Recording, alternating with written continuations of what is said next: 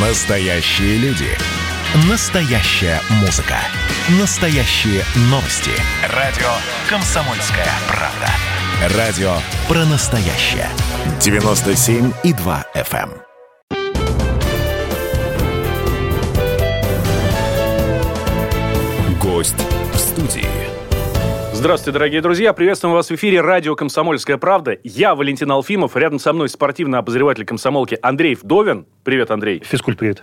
И у нас сегодня в гостях Нобель Арустамян. Нобель, здравствуй. Здравствуйте, здравствуйте. Оле-оле, Нобель. Спасибо. А, Нобель Арустамян – спортивный комментатор, а, главный инсайдер всея Руси, радиоведущий, Популярный ютуб-блогер. Э, Блогер, как- да. Какие, как- какие Да. мы у тебя еще не нашли, какие звания и титулы? Да, спасибо, уже хватит. А, Достаточно. А, нет, ведущий популярного теле- телеграм-канала с инсайдами. Ну, в общем, и всего-всего-всего там у Нобеля столько Спасибо. орденов и медалей, что сейчас даже не хватает места у него на груди. Спасибо. Мы на самом деле хотели спросить тебя прежде всего о твоем новом проекте, э, который нам анонсирует Тина Канделаки. Это реалити-шоу про Ростов-на-Дону. Называется «Ростов-на-кону». Расскажи, Нобель, что это вообще такое? Во-первых, спасибо, что позвали, потому что я всегда с удовольствием хожу на радиоэфиры.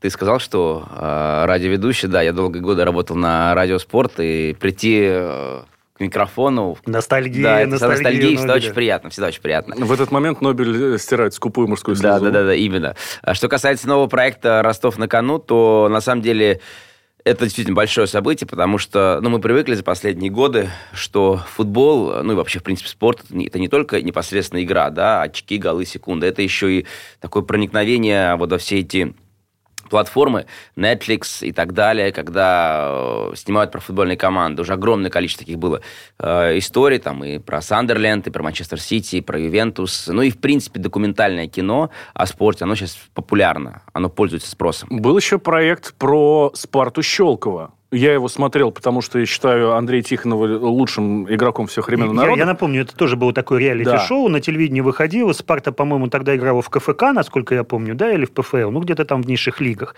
Да, и там Тихонов был главным э, тренером э, этой команды, а проект вел, по-моему, Юра Дудь. Мы туда в гости приезжали к Спарте, и э, нас что поразило, да, что Карп, ну, как, не Карпинг, что м, Тихонов не пустил в раздевалку, никогда не пускал в раздевалку журналистов, даже в таком проекте. Тебя Ну, пустили? Да, да, уже пускают, проблем нет, потому что, собственно, в этом задача проекта «Ростов на кону» э, показать э, жизнь футбольной команды. Это будет как документальный э, сериал. У нас еще, мне кажется, более сложная задача, потому что мы еще показываем в реальном времени, не просто там отсняли два месяца, а потом летом показали. Мы хотим показать в реальном времени, как это происходит от тура к туру. Все переживания, проблемы Ростова. И поэтому, собственно, поэтому эта идея всегда была в голове, и, к счастью, она, надеюсь, реализуется. Огромное спасибо э, Ростову за это, потому что, безусловно, без Ростова это было бы невозможно. Руководство клуба и президент э, арутюнянцы Алексей Рыскин и Карпин, они все э, пошли навстречу и дали возможность э, показать жизнь футбольной команды. И я уверен, я уверен, что это будет большое событие для нашего спорта. Нобель часто запикиваете? Ну, давайте так. У нас есть определенные э, договоренности. Понятно, что мы хотим, чтобы жизнь команды была максимально э, свободной честной, и чтобы мы, э, чтобы с появлением нам нашей съемочной группы не происходили изменения в жизни игроков или тренеров. Поэтому, конечно, э, конечно, есть такой момент, о котором ты говоришь, но я надеюсь, он не будет бросаться сильно зрителю. Почему Ростов, а не Спартак или, ну, не знаю, Зенит, самый популярный, как некоторые считают, клуб в России? Но мне кажется, не все команды готовы к этому. Вот э, говорит Андрей о том, что даже в проекте, который был с Щелково, да, который во многом создавался, мне кажется, ради э, вот этого телевизионной, телевизионной истории, даже туда не пускали в раздевалку. А у нас, э, к счастью, есть доступ и в раздевалку, и на все тренировки, и, э, я не знаю, на все установки, и, в принципе, к президенту клуба, к э, тренеру, к футболистам и в их дома и так далее. В этом смысл. Я думаю, что, к сожалению, э, не все к этому готовы сейчас. Плюс Ростов, на самом деле, что еще очень важно, Ростов команда, которая максимально интересна. Мое глубокое убеждение, Ростов это такой пример команды, которая, вот ты сказал, Спартак, Зенит. Да, это команда, которая ну, на слуху, которые такие вроде как самые популярные в стране.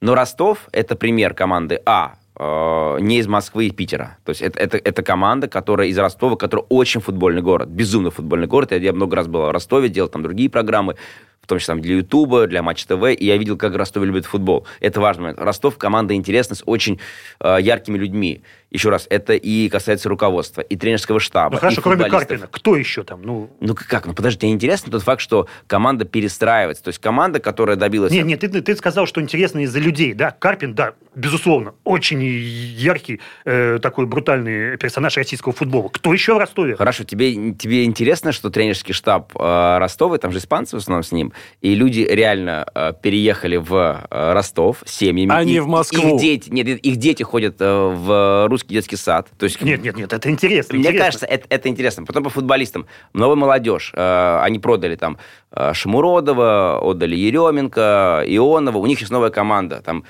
и, безусловно, для меня лично это очень интересный момент, как они, как они будут адаптироваться к новому футболу. Тот же Норман, да, человек с очень интересной историей. Хашимото, японец, который оказался в Ростове каким-то образом должен адаптироваться, язык не знает и так далее. Есть молодежь Поярков, Глебов, Тугарев. Это люди, которые должны завтра стать уже звездами премьер-лиги. А плюс, опять-таки, Ростов – это пример команды, которая живет а, пытаясь сделать футбол бизнесом. Это очень важно, потому что у нас как принято, да, то, что вот здесь какой-то бюджет, и дальше... И погнали. И погнали. Да. Здесь нет. Ростов живет, это там пример, мне кажется, руководители клуба, которые хотят сделать бизнес, которые игроков покупают, пытаются их развить, дальше продать, пытаются играть в Еврокубках, зарабатывать деньги, на, э, развиваться как маркетинг, да, то есть по билетам, по э, разнообразным историям э, с э, мерчем. Мы видели это да, да, да. Это, это отлично, да. Те, те наряды, в которых выходят э, главный тренер Ростова и его игроки, это, конечно, супер. Если вы не видели, посмотрите обязательно. А у меня такой вопрос. Да. А тебе когда-нибудь Карпин говорил, Нобель, вот сейчас вот закрывай свою лавочку, вон из э,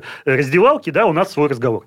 Ну, пока такого не было, и, надеюсь, не будет. Э, Еще раз, я, я вижу то, что есть максимальная заинтересованность Ростова, и это круто. Собственно, почему все это сложилось? Потому что, а, есть Ростов, э, как клуб очень интересно, есть э, абсолютно адекватный руководитель который, клуба, которые хотят тоже развиваться, хотят идти много со временем, быть так в мировых трендах, скажем так. Ну, и есть наше желание большое. Собственно, все это совпало, и пока не было того, что Ростов или Валерий Георгиевич сказал, не-не, здесь нельзя.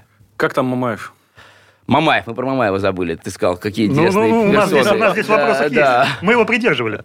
Мамаев в порядке. Мамаев вообще, мне кажется, фигура достаточно интересная, потому что, э, безусловно, э, это, это был риск для Ростова, когда Ростов брал Мамаева, потому что очевидно, что футболист о безумного таланта, который весь свой потенциал не раскрыл, которому там почти 30 лет и даже больше 30 лет. Э, и здесь, мне кажется, очень важно нам тоже показать это в реальном времени, как Мамаев пытается, вот после этой ужасной истории, которая была в его жизни, найти э, свою лучшую форму в футболе. Главный тренер сборной России Станислав Черчесов, когда что-то происходит с кем-то из игроков сборной, ну, ну, там вот та же история с Дзюбой, угу. сразу моментально его отцепляют от сборной, то есть это будет лишнее давление. Лишнее, ну, отчасти я его понимаю. А, лишнее давление, которое может быть связано на команду в связи с Павлом Мамаевым, это, это я не знаю, это целый поезд при том, что Мамаев в составе. А, как вот... Смотри, Ростов этого не боится. А, то есть ты говоришь Мамаев, а я тебе напомню, что в Ростове еще недавно играл Роман Еременко у которого была гигантская проблема, и вообще история не только, я имею в виду, дисквалификация. Да, давайте да, напомним, что дисквалифицирован был он не просто за допинг, за употребление наркотиков. Наркотиков, за кокаин, да. да. А, у него была история с переходом из ЦСКА после дисквалификации в «Спартак». Это вообще, ну, Понимаете, да, как, как это было сложно. В «Спартаке» он, вижу, э, не заиграл. Да, его, он хотел уже уехать вообще в Саудовскую Аравию играть. Его, его Ростов взял и сделал звездой снова чемпионат России, и, и, и Еременко играл блестяще. Ионов, помните, сколько Ионов, скандала было вокруг не, Ионова? Не, не, это я все помню, да. Но, э, подожди, к Мамаеву, да, там, там не просто вот эта история с... Э, Ты сейчас э, про супругу еще хочешь да, сказать, да, да, я хочу спросить и про семейную вот эту вот историю, да, потому что э, Алана Мамаева тоже, в принципе, токсичный для клуба человек, да, но если мы ну, говорим... Ростов, этого, Ростов этого не боится. Почему кажется, он этого не боится? Потому, Почему? потому что, э, мне кажется, в Ростове очень важный, правильный подход. Они, э, ну, мы же, ну, я с Павлом знаком достаточно хорошо, он абсолютно адекватный человек, адекватный. Понятно, что о нем могут писать разные, эта история, конечно, там, его не красит и так далее, но, э, мне кажется, Ростов перед тем, как подписывать Мамаева, пообщались, узнали, увидели человека. Он сильный футболист, он реально сильный футболист.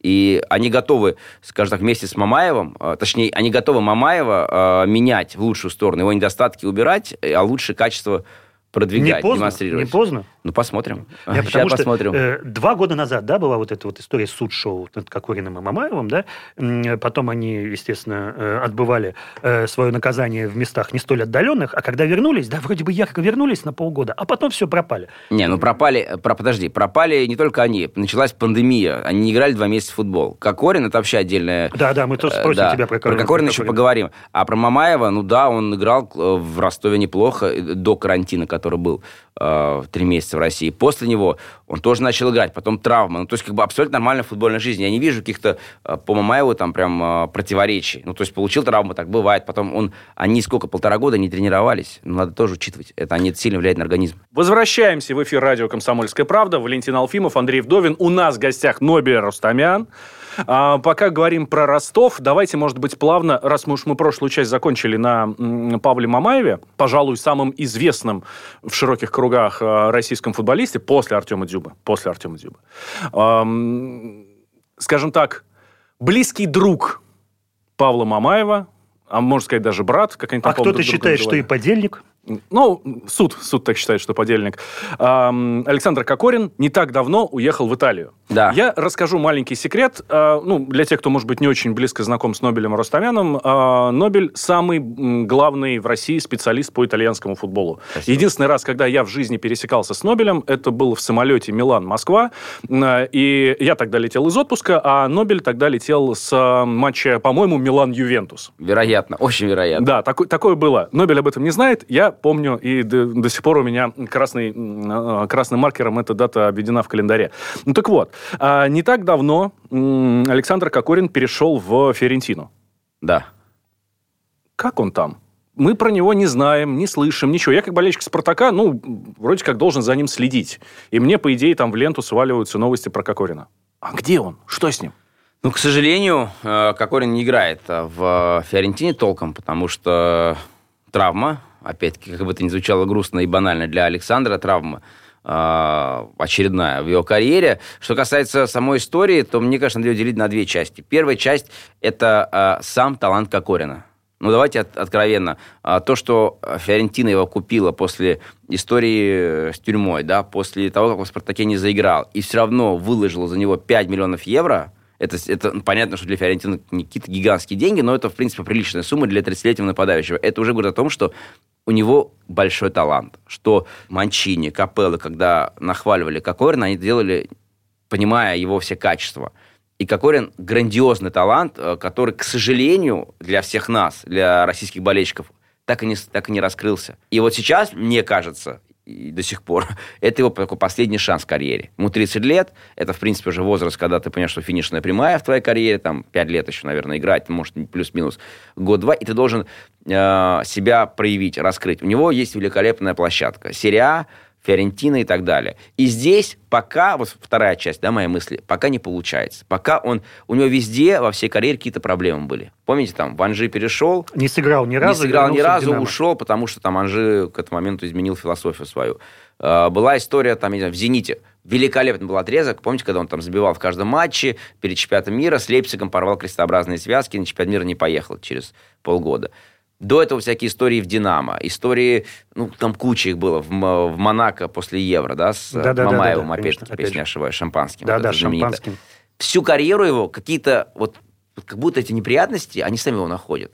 Или он их так, я не знаю, ищет. Нет, подожди, есть одна константа в этих неприятностях. В центре их всегда сам Александр Кокорин. Да. Может быть, это за что-то, не знаю, откат от судьбы, да, за какое-то отношение к футболу, к жизни, не знаю, к деньгам. Не знаю. Вот, ну, безусловно, это пугает, что, к сожалению, все время Сашу э, сопровождают в его жизни и карьере какие-то неприятные истории. Я не помню, чтобы там год-два он прошел параллельным курсом от этих неприятностей и историй. Они, они есть. И сейчас история уже не э, какая-то необычная, а чисто футбольная. Травма в Фиорентине опять-таки, я там не врач, мне сложно судить, почему эти травмы так замучили. От того, что он реально там год-полтора не тренировался, и, безусловно, это влияет да, на организм, мне кажется. От того, что другие нагрузки, от того, что у него какие-то хронические есть проблемы. Я не знаю, но я просто верю, э, что человек раскроет свой талант. Потому что мне по футбольному Саша очень симпатичен.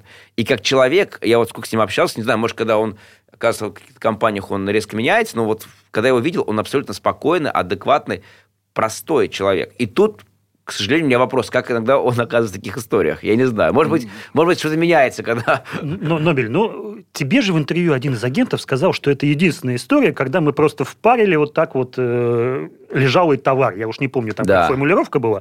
Э, вот просто Кокорина впарили. Спартак вот прям вот удачно вот избавился ну, от хорошо, какого-то... Хорошо, но ты веришь, что настолько дураки в Италии, в Фиорентине, что они даже не... Нобель, я верю в коррупцию во всем мире. Ну окей, ну я... Нет, коррупция понятно, что может быть всегда в любой ситуации. Я говорю о другом, о том, что э, какая бы коррупция ни была, в Италии другое отношение к футболу. Это не просто, э, я не знаю, там, клуб, э, которому нет внимания. За Фиорентину болеет весь город э, Флоренция, вся Тоскана. И если они видят, что Кокорин это ни о чем, они потом это предъявят. И человек, который покупал, он рискует своей карьерой. А еще не началось вот это? Вот еще не ну, предъявляют? Нет, уже есть первая волна, Вопрос, еще раз, вопрос в том, как Кокорин э, быстро начнет себя показывать. Пока такая у него возможность еще остается. Если он еще, вот если мы с тобой в конце года увидимся, или там, я не знаю, осенью, например, и Кокорин снова не сыграет ни одной минуты, ничего не сделал, тогда мы скажем, да, слушай, ну, он снова свой шанс Сами знаете, что сделал. Упустил. Упустил, да. Назовем это так. Да. Э, поэтому... Хорошо, тогда переходим э, давай, вот к этим подковерным играм, про, про которые я обещал поговорить. Обязательно еще поговорим про Мирончука в Аталанте, да, это второй наш человек в да. Италии, там тоже все очень интересно.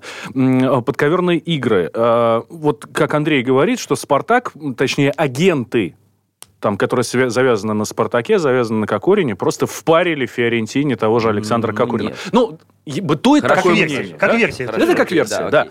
А, ходит очень много слухов, что, в принципе, футбольным миром в, в России абсолютно всем и э, премиальными, и переходами, и э, информационной повесткой владеют сейчас именно не э, руководители клубов, не там тренеры, не футболисты, а агенты. Люди, которых, ну, широкая масса просто не знает. И это просто такой свой мирок, где они там справляют свои какие-то там... Ну, мне кажется, мне кажется, знаешь, это заблуждение. Я тебе объясню, почему. Это не так. Нет, смотри, я тебе объясню. А, почему-то просто мир э, футбольный, и в России, прежде всего, он э, говорит то, что вот есть черное, а есть белое. Агент это черное. Но просто, мне кажется, мы не учитываем, что сейчас в мире идет такая война открытая между главным агентом, наверное, футбола, сейчас Мину Райолой, и ФИФА. А, Мину Райола там реально сейчас собирается там, менять мировой футбол. Я просто к чему говорю? К тому, что, во-первых, первое, агент – это часть индустрии э, футбольной. Нельзя сказать, что а, их э, не должно быть. Это, это те люди, которые так или иначе присутствуют в футболе, неважно, в России, в Италии, в Англии, в Штатах, где угодно, они есть. Потому что это люди, которые, ну, сопро... а это, ну если просто это такие, я не знаю, импресарио, продюсеры футболистов, там, я не знаю, это люди, которые их карьеры сопровождают. Так бывает. Это, это не страшно. У каждого... это, это не страшно. Да. Мы про другое говорим. Мы говорим, что в России их роль настолько сейчас стала велика. Нет. Давайте вспомним Нет. историю со Спартаком когда... Кто развалил чемпионский «Спартак»? Вот есть такая Нет, версия. Что... «Спартак» совершенно, совершенно, в совершенно диком э, стиле выиграл чемпионство. Так. Первое за бог знает сколько лет. Это был там 16-17 год. А потом начинаются совершенно жуткие дрязги, Правильно. потому что якобы, якобы, мы да. этого не знаем, ты знаешь, э, потому что якобы агенты начинают давить там и на тренера, и на игроков, кого-то там что-то не подпускают, там что-то еще как начинается. Здесь... И все, полгода проходит, ни тренера, Смотри, ни команды, тобой, ничего. Я с тобой согласен, что конструкция Спартака чемпионского, она была максимально для меня удивительной. Я просто не понимал, как такое может быть. Но это вопрос к Спартаку в том числе, потому что я не понимаю, как Спартак допустил такое, в принципе, что не было структуры в, в клубе, да, в команде. То есть агенты, а, разные разговоры вокруг. И Спартак все это, в принципе, ну, это же было еще в чемпионский год во время чемпионского года. То есть все это допускал Спартак. Типа, ну окей, такая конструкция есть, пускай она живет, мы как-то должны выиграть чемпионат, а дальше, а дальше просто, извини, успех не все могут разделить. Успех такая вещь, которая иногда может разрушить все. И Спартак разрушил успех, потому что все стали делить, все стали делить в Спартаке этот титул. Долгожданный за сколько, 16 лет э, титул. Вот они его не поделили, точнее, они только поделили, что все разрушили. Вот и все. Но говорит о том, что в российском футболе сейчас только агенты управляют футболом, ну, мне кажется, такое заблуждение. Хотя, наверное, оно, оно имеет право быть. Э, почему мы Нобеля об этом спрашиваем? Потому что у Нобеля такая... Э, у него есть очень классная э, программа «Инсайдеры», да, да где спасибо. гости Нобеля – это как раз именно те самые агенты. И есть некая репутация складывается у Нобеля, что он голос этих самых агентов, футбольных агентов. Тебе эта репутация... Голос? Да, да. Тебе это... Ну, ты даешь им трибуну, ты их вот вытаскиваешь наверх. А ты знаешь... И, а ты знаешь... Погоди, погоди. Да. Тебе вообще вредит эта репутация? Ты чувствуешь, что она есть? Или ты на ней зарабатываешь? Нет, я тебе объясню. Мне кажется, просто ты не, как бы не, не ты, а вообще, в принципе, понимаете, насколько тяжело уга- убедить всех этих людей дать интервью. Вы просто не понимаете. Это, это для меня это сложнейший э, там, переговорный процесс убедить человека, потому что вот вы говорите, агент, агент, а я хочу показать, кто это такие чтобы люди увидели их и сделали выводы. В этом, мне кажется, задача журналистов, правильно? Ну вот видишь, ты, ты, ты их показываешь, это для них реклама. Э, все, Почему ты... реклама? Они этого не хотят. Почему По... не хотят? Да потому что, потому что выгодней им, э, условно а, говоря. деньги любят тишину. Да, да, и да, условно. Да? Знаешь, сколько приходится их уговаривать? Сколько я нахожу причин, почему надо дать интервью? Это тяжело.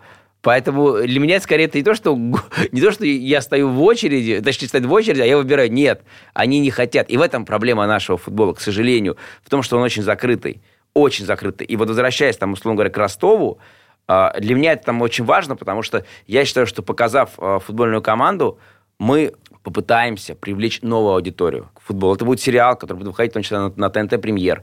И люди захотят, а, может быть, через этот сериал посмотреть футбольный матч. Вы, мы говорили до эфира по поводу, скажем так... Э, Россия не футбольная футбольная, да, не футбольная, футбольная страна. Мне кажется, что имеет такой потенциал, который, э, ну, такую основу, которая была, виду чемпионат мира по футболу, стадионы и так далее. Мы не имеем права эту возможность упустить. Просто не имеем права. Возвращаемся в эфир «Комсомольской правды». Я Валентин Алфимов, рядом со мной Андрей Вдовин. Нобель Арустамян у нас в гостях. Как э, сказал Андрей, голос э, футбольных агентов. Понимаешь, что они все враги? А, ну, чаще всего, очень многие из них э, враги. Между собой? Ну, конечно. То а есть, а тебе надо между ними лавировать. То есть, то есть объясни мне, это, это же не какая-то группа, которая, которая знаешь, какой-то профсоюз, понимаешь? Это же не так. Слушай, есть стереотип еще один, да, что за каждым или почти за каждым футбольным агентом стоят ОПГ, бандиты. Да. Насколько Иногда ОПГ создаются не на агентском поле, но а просто прям... Ну, прям, или крыши их являются. Прямо да. внутри клубов, но это другие ОПГ. Да, да, да. Ну, действительно. Смотри, я, я, ну, как бы, я уверен, что так и было, например, там, в 90-е годы, э, в начале 2000-х, там, или в 2000-е, потому что я сам это все слышал, и там разные схемы, там, помнишь, такие разговоры о том, вот за, эти, за этими эти, за этими эти и так далее. Из того, что сейчас я вижу, ну, мне кажется, опять-таки, я же не проникаю в самые такие закрытые кабинеты, где что там... Но из того, я, и что, из того, что я вижу, это, мне кажется, чуть такая уже мифическая история. Такое, наверное, я почти уверен, было раньше. Почти уверен. Там, опять-таки, 10 лет назад. Ну, не 10, может, 15 лет назад. Но сейчас я в этом сомневаюсь. Ну, то есть, там, условно говоря, Помнишь, когда рассказывали всякие истории, что там бандиты там кого-то прессуют там и так да, далее? Да, да, да, да. Знаменитый футбольный клуб «Сатурн». Да. Э, опять же, да, когда... Опять же, один из таких мифов российского футбола, что э, игроков «Сатурна» вывозили в лес, э, та группировка, которая якобы этот футбольный клуб контролировала, да, и там, в общем, мы рассказывали, мотивировали их играть в футбол. Да, действительно, таких слухов в российском футболе полно. Полно было, полно. Сейчас их э, вот прям в таком виде, их, конечно, уже нет. И из того, что как бы я видел, да, безусловно, какой-то шлейф остается, но, друзья, давайте так, этот шлейф э, не только футбола касается, к сожалению, в России. Этот шлейф касается многого другого, да, что за теми или этими стоят... Э, те или другие. Те или другие, ОПГ и так далее. Это же, это же все есть. Это все есть, не только в футболе. Футбол – это отражение общества так или иначе? Я, честно говоря, в это легко верю, потому что у нас половина, даже больше половины клубов в той же российской премьер-лиге, они государственные, ну, они э, существуют на бюджетные деньги, а эти бюджетные деньги надо пилить. Мы помним прекрасно переходы э, там, игроков из одного клуба в другой транзитом через третий за, там, я не знаю, там, за 10 миллионов рублей. Там, там ну, были такие истории, угу. да, По глазам вижу, что ты понимаешь, о чем я. Не, я думаю, я думаю ты про Сутрамина говоришь, да? Про Сутрамина вообще замечательная Про история. Сутрамина ты говоришь? Да, да, да, да, да. Ну, Там 50 тысяч рублей Там, там было. А, было 50 тысяч рублей, 50 да. тысяч рублей. Да. Я еще хочу замечательную историю Да. рассказать. Э, Выходил на одного из информаторов, и он говорит, ну, говорит, за эту информацию вы мне должны заплатить два Сутармина. То есть Сутармин А, это уже- стал- уже стал некой такой условной Единицей, да. Да, я напомню для наших слушателей, да, что была такая совершенно замечательная история про игрока Сутермина, который, по-моему, из Ростова в Зенит. Нет, не из Ростова. Он находился, он был в Оренбурге, перешел в Рубин, а потом в Зенит. Ну, там была история в том, что... Завуалировали, как будто он не переходил из Оренбурга, да, в Ну, Рыбин, там... насколько я Не, ну как, он, он- он был в Рубине. Его там, э, в смысле, он тренировался с командой. Его там видели. Да, в смысле, он тренировался с командой. Да, и там трансфер оформил, помните, там Зенит оформил трансфер типа там за 50 тысяч рублей. Да, за 50 тысяч рублей. Ну, тут, чтобы вы понимали, понятно, что таких денег ну, нету в российском футболе. да вообще в российском футболе где нет. Ты Есть, всё время- есть, только, есть только в КФК, наверное, там, ну, в Ну, Нижнем. в давайте, КФК, да- да, наверное, давайте, да. давайте выныривать из Сутрамина, да? Да. Э, Новель, ты в этом бизнесе знаешь всех и вся. Ты его представляешь очень хорошо. Ты никогда не думал, а вот, может быть, тебе самому стать агентом? Самый популярный вопрос э, в интервью, который мне задают. Э, нет, не думал об этом. Э, Почему? Ну, не, может, об этом думал, но я... Не так всё хорошо. Я как бы не вижу в этом смысла, скажем так. Потому что это очень специфический, из того, что я вижу, очень специфический род деятельности. Мне кажется, что некоторые там мои качества, они не соответствуют этому. И мне это как бы ну, не очень, я в этом вижу смысла. Какие- это первое. какие? Ну, неважно. Ну, и- иногда приходится, мне кажется, чересчур много э, придумывать, да, то есть я это не очень хочу делать, мне это не интересно. Это первое. Второе, я наслаждаюсь своей работой. Вот сейчас, на данном этапе жизни, там, я наслаждаюсь, это даже, может, главное, своей работой. Мне нравится то, что я делаю. На Матч ТВ, в Ютубе, в Телеграм-канале, вот сейчас Ростов на кону проект. Мне это нравится, прямо реально нравится, я получаю удовольствие. Наверное, может быть, лет через 10, 15, 20, я не знаю вообще, как жизнь сложится моя. Мне это, условно, не то, что надоест, я там пойму, что все, я все, что мог, дал этой истории, и буду думать, о- о- или вообще, в принципе, э, буду думать о, о том, что делать дальше. Но сейчас вообще в этом смысла не вижу. Вот есть две причины, по которым, ну, как мне кажется, вообще какой-то разговор э, такой немножко бессмысленный. А, Но а- я понимаю, я понимаю, это стереотип, потому что его часто задают, спрашивают. Да, да, да, потому что ты, э, ну, в этой тусовке, ты, ну, не знаю, смотришься своим. Да, Э, э, это может быть обманчиво, но нам со стороны, когда мы смотрим, видим твои интервью, да, мы понимаем, что ты с ними разговариваешь, умеешь разговаривать на одном языке с агентами, да, и вроде бы для тебя, может быть, даже это и э, подходит, мы тебя там видим. Другой вопрос. Давай. Да, ты сказал, что Минрайол это м, агент номер один э, в мире. В России кто номер один? В России кто номер один?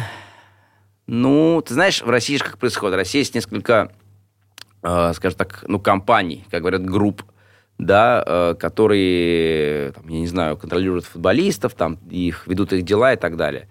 Я не могу сказать, что в России есть как бы вот отдельное первое место, как вот, условно говоря, есть в Европе сейчас. Даже их в Европе тоже их два, их Мендеш и Райола.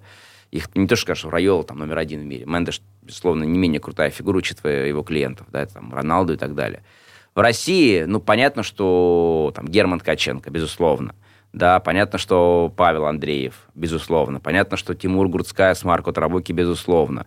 Кто еще у нас? Олег Артемов, у которого клиент Александр э, Головин, который играет в Монако, и у него много клиентов есть молодых талантливых футболистов, которые могут уехать в Европу.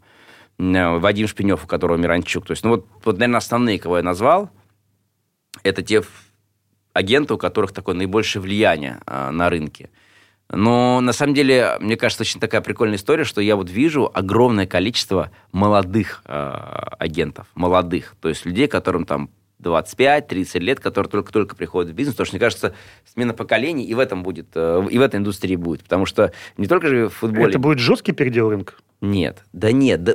Мне кажется, мне кажется, вот ты опять говоришь, как будто мы там 90... Ну, это бизнес, понимаешь, это деньги, это миллионы, десятки, сотни миллионов э, евро, которые вот люди между собой, ну, грубо говоря, Ну, я не думаю, должны прям каким-то образом жесткий поделить. передел рынка. Я думаю, что, в принципе, а, то есть, слушай, ну, те, те молодые агенты, которые приходят, они тоже подписывают не 25-летних звезд, они подписывают там, 15-летних мальчиков, 14-летних мальчиков. Когда они вырастут, а, дойдут до статуса звезды в 20-25 лет, эти взрослые агенты, они уже, ну, они уже просто, ну, наверное, им тоже надоест в какой-то момент этим заниматься. Они же тоже взрослеют. Я, я бы сравнил молодых агентов с Ютубом. А, те, вот, э, тех людей, уважаемых, которых ты называл, с э, традиционными средствами массовой информации? В какой момент YouTube э, поборол, не знаю, тот же телек? Ну, ты, ты заметил этот момент? Нет, а он поборол уже давно. Так и здесь все просто ну, потихонечку да. пройдет. И, это же жизнь все меняется. То есть это же, ну, я не знаю, как э, средство общения. То есть раньше телефонный звонок, а сейчас мы только пишем э, в Телеграм. А если кто-то звонит, начинаешь, начинаешь да, раздражаться. Да. Думаешь, что ж ты мне звонишь? Ну, ну ладно, ладно. Э, есть что сказать по этому поводу, но чуть-чуть попозже. Да, давайте перейдем к сборной. И как раз вот к этому, э, к Ютубу, да? Да. Нобель, что у тебя произошло с Черчесовым, с главным тренером сборной России? Да ничего не произошло. Это была обычная история, которая, ну, которая бывает, я думаю, что у любого журналиста. Ничего не случилось. То есть мы записали интервью, а, к сожалению, его не согласовали. Так бывает. Я думаю, что у всех такое было в своей карьере. И мне кажется, это максимально честная позиция. А, просто не выпустить. То что значит не согласовали? Ты показал Черчесову, Черчесов сказал, что нет, это не выходит? Как это было? Я не могу говорить, там, условно, это некорректно по отношению к нашим договоренностям. Я не имею права там, в деталях. Э, да, безусловно, я показал э, другой стране. Э, там были правки. Для, для меня они оказались очень серьезными. Я посчитал, что это не те правки, которые могут помочь материалу стать лучше. Я как автор, ну, моя команда, да, мы вместе делаем проект в Ютубе, посчитали, что это э, повлияет на, собственно, видео, на этот э, выпуск. И это было, ну, мы авторы. То есть, как бы, это же угу. э, я автор, правильно? Я принял э, мнение другой страны и понял, что эти правки не а, помогут видео стать лучше. И Другими словами, без, э, без тех моментов, которые просили э, удалить э, с той стороны, да, тебе показалось, что это интервью будет неинтересным, нет смысла его выпускать. Да, если, если, если идет правка, которую надо было делать, то это неинтересно для зрителя. И я посчитал, что это Я корректно. немножко с другой стороны спрошу, да, насколько я знаю, опять же, эту ситуацию, э, там один из этих вопросов, один из этих моментов касался именно политического вопроса. Да? И мне, например, странно, почему э, политический вопрос главному тренеру футбольной сборной России да, настолько принципиален был в интервью. Ну, я еще раз, я не, я не могу, э, уважая... А почему тебе это настолько было принципиально? Да, тебе почему было принципиально, чтобы политика я, там была? Я, я э, очень уважаю свои договоренности, я не хочу сейчас говорить о вопросах и так далее, это некорректно, это неправильно. Э, я считаю, что главный тренер сборной России, он интересная фигура всесторонняя, тем более, если он сам тоже участвует в политической жизни страны. Это же факт. Вот и все. Нобеля Рустамян у нас в гостях, спортивный комментатор, блогер э, и голос э, э футбольных вот, агентов. Вот ты придираешься, да, на самом деле еще и действительно человек, который разбирается в футболе. И поэтому у нас блок наших вопросов следующий будет о футболе. Да, мы только Наконец-то! Наконец-то Да, мы только что поговорили про э, Черчесова. И вопрос такой, да, ты веришь в сборную России на Евро-2020? В перспективе Какого результата? Я хочу верить, очень хочу верить, э, но я понимаю, что это будет очень сложно. Прям дико сложно. Сложнее, чем в 18-м, да? Ну, конечно.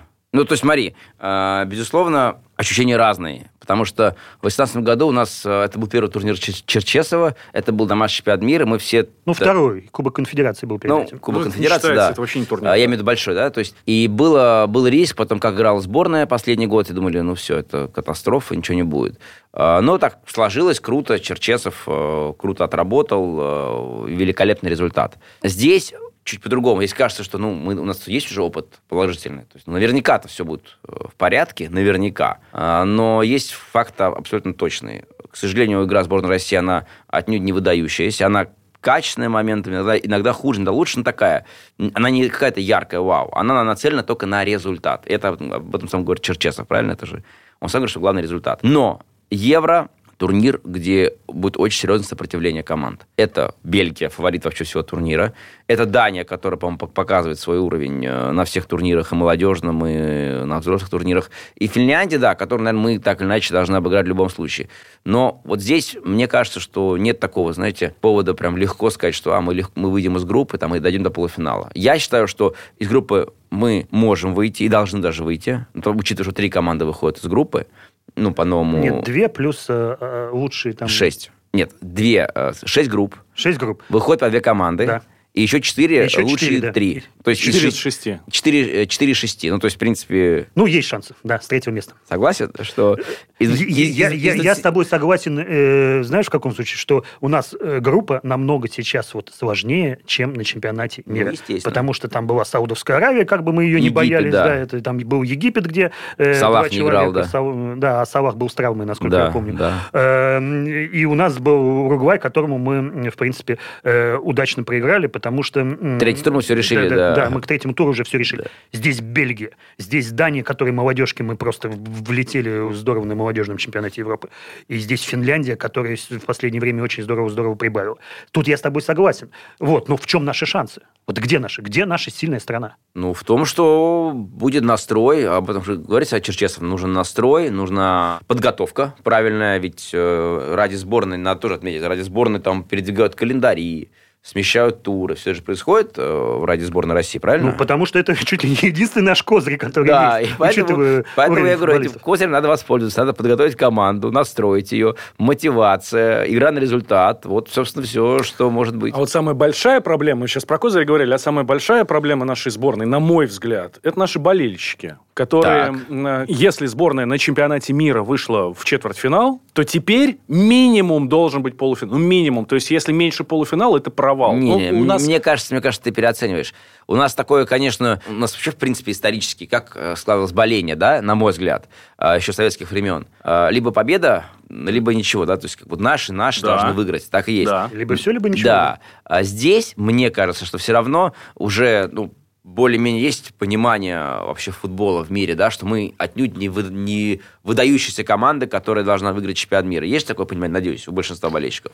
У болельщиков, да у зрителей, которые смотрят э, футбол исключительно раз в два года, такого понимания, я думаю, что Такого ну, не уверены, что должны выигрывать. Да? Все уверены, что должны выигрывать, ну серьезно. Ребята, ну... вам такие деньги платят, вы должны... Я да, даже после знаю, чемпионата мира для меня, для меня будет круто, если сборная России выйдет в плей-офф Евро. Прям это будет круто. Это будет достойный результат. А там уже зависит от соперников, от конкретных э, условий конкретного матча. Тебе вопрос как спецу, опять же, по Италии. Да. да? Алексей Миранчук. Мы все надеялись, что он станет лидером сборной, что он будет, как вот когда вот э, переехал в, в Италию, там прокачается как футболист. А этого всего нету. Что с Миранчуком в Италии творится? Во-первых, мне кажется, надо понимать, что а Миранчук и до Аталанты в сборной России не играл, к сожалению. Так мы думали, что сейчас вот, эй, не сейчас играл. Вот там Я не знаю, почему так э, складывается, но Черчесов пока не находит место своей команде Миранчуку. Это вопрос э, к тренеру. Я, я верю, что следующий сезон будет уже лучше, чем у Алексея. Ты думаешь, он останется в Аталанте? Сейчас же слухи идут о том, что Аталанта готова его продавать, отдавать слухи, в аренду, Слухи от кого идут? Вот я хочу это... Ага, ну, от Денниса знаем, Лахтера. Да, да, мы знаем а, От Денниса Лахтера. То есть опять, а, опять агенты.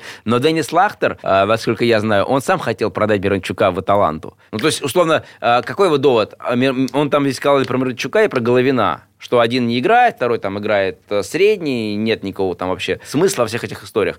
Но мне кажется, по Миранчуку Аталанта, вот тот год, что он находится в Аталанте, это уже для него плюс. Во-первых, он, а, год игрок серии А, он, б, работает в очень приличном коллективе, я имею в виду тренерском, он получит развитие своей карьеры. Какое? Останется в Таланте, перейдет, я не знаю, в другую команду итальянскую. Я не знаю. Но мне кажется, он не ошибся. Три вопроса, ну, в таком условном режиме Блиц. Назовешь призовую тройку премьер-лиги по Прогноз. итогу сезона? Прогноз. Ну, наверное, «Зенит-Спартак».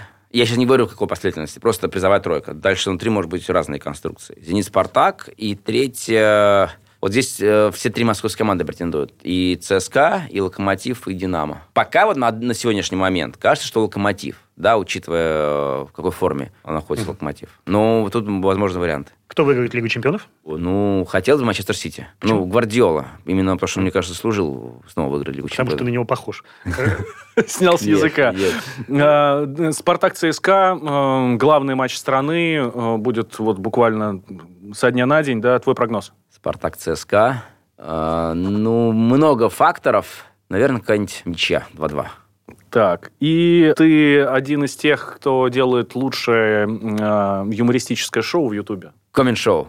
Да. Но я не один делаю, мы делаем все вместе. Один из тех. Один да, из. Да, один да. из. У кого самое крутое в России чувство юмора?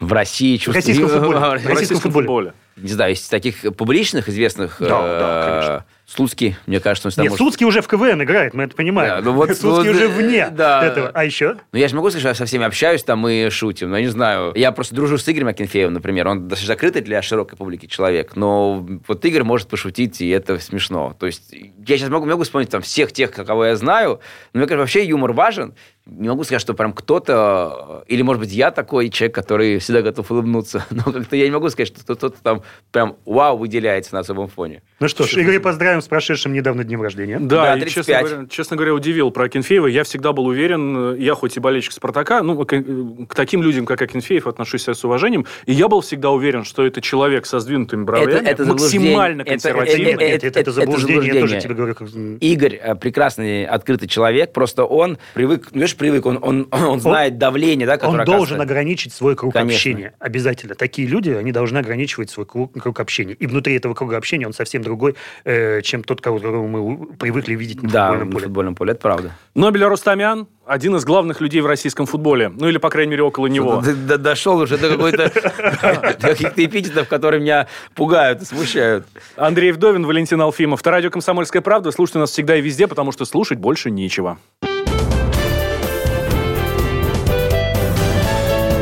Гость в студии.